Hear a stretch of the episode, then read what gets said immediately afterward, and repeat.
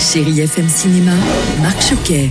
De l'aventure avec un grand A, cette semaine Disney Plus propose la série très attendue Percy Jackson et les Olympiens. Deux épisodes disponibles depuis mercredi, les autres jusqu'à fin janvier. Percy Jackson est un ado de 12 ans, demi-dieu. Cette aventure moderne où se mêlent mythes et légendes anciennes est très réussie.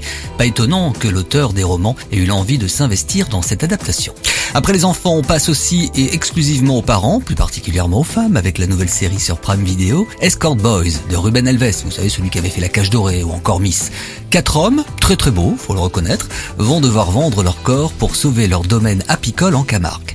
Aidés par la petite sœur du groupe, eh bien, ils vont rencontrer des femmes, mais grâce à elles, ils vont surtout apprendre à devenir des hommes. Le comédien Guillaume Labbé, que j'ai rencontré pour vous, parle du réalisateur et de son personnage. D'abord, c'est la rencontre avec Ruben, de quelqu'un qui a envie de faire quelque chose et qui est sincère. Démarrer avec un personnage verrouillé, qui est sûr de lui, qui a une morale qui a l'air d'être complètement fixe, parce que moi, je crois que la morale est très mouvante et que, en fonction de la vie, en fonction de l'époque, en fonction de tout ça, ça bouge et qui remet en question tout ça, qui se rend compte que c'est pas forcément au grand frère, homme, de faire gaffe à sa petite sœur et d'être d'être le patriarche. Et en fait, ça y est, le patriarche est mort. Et qu'en fait, il dit, mais en fait, elle m'apporte aussi beaucoup. Et c'est pareil à plein de niveaux sur le perso de Ben. Donc ça, ça m'a attiré.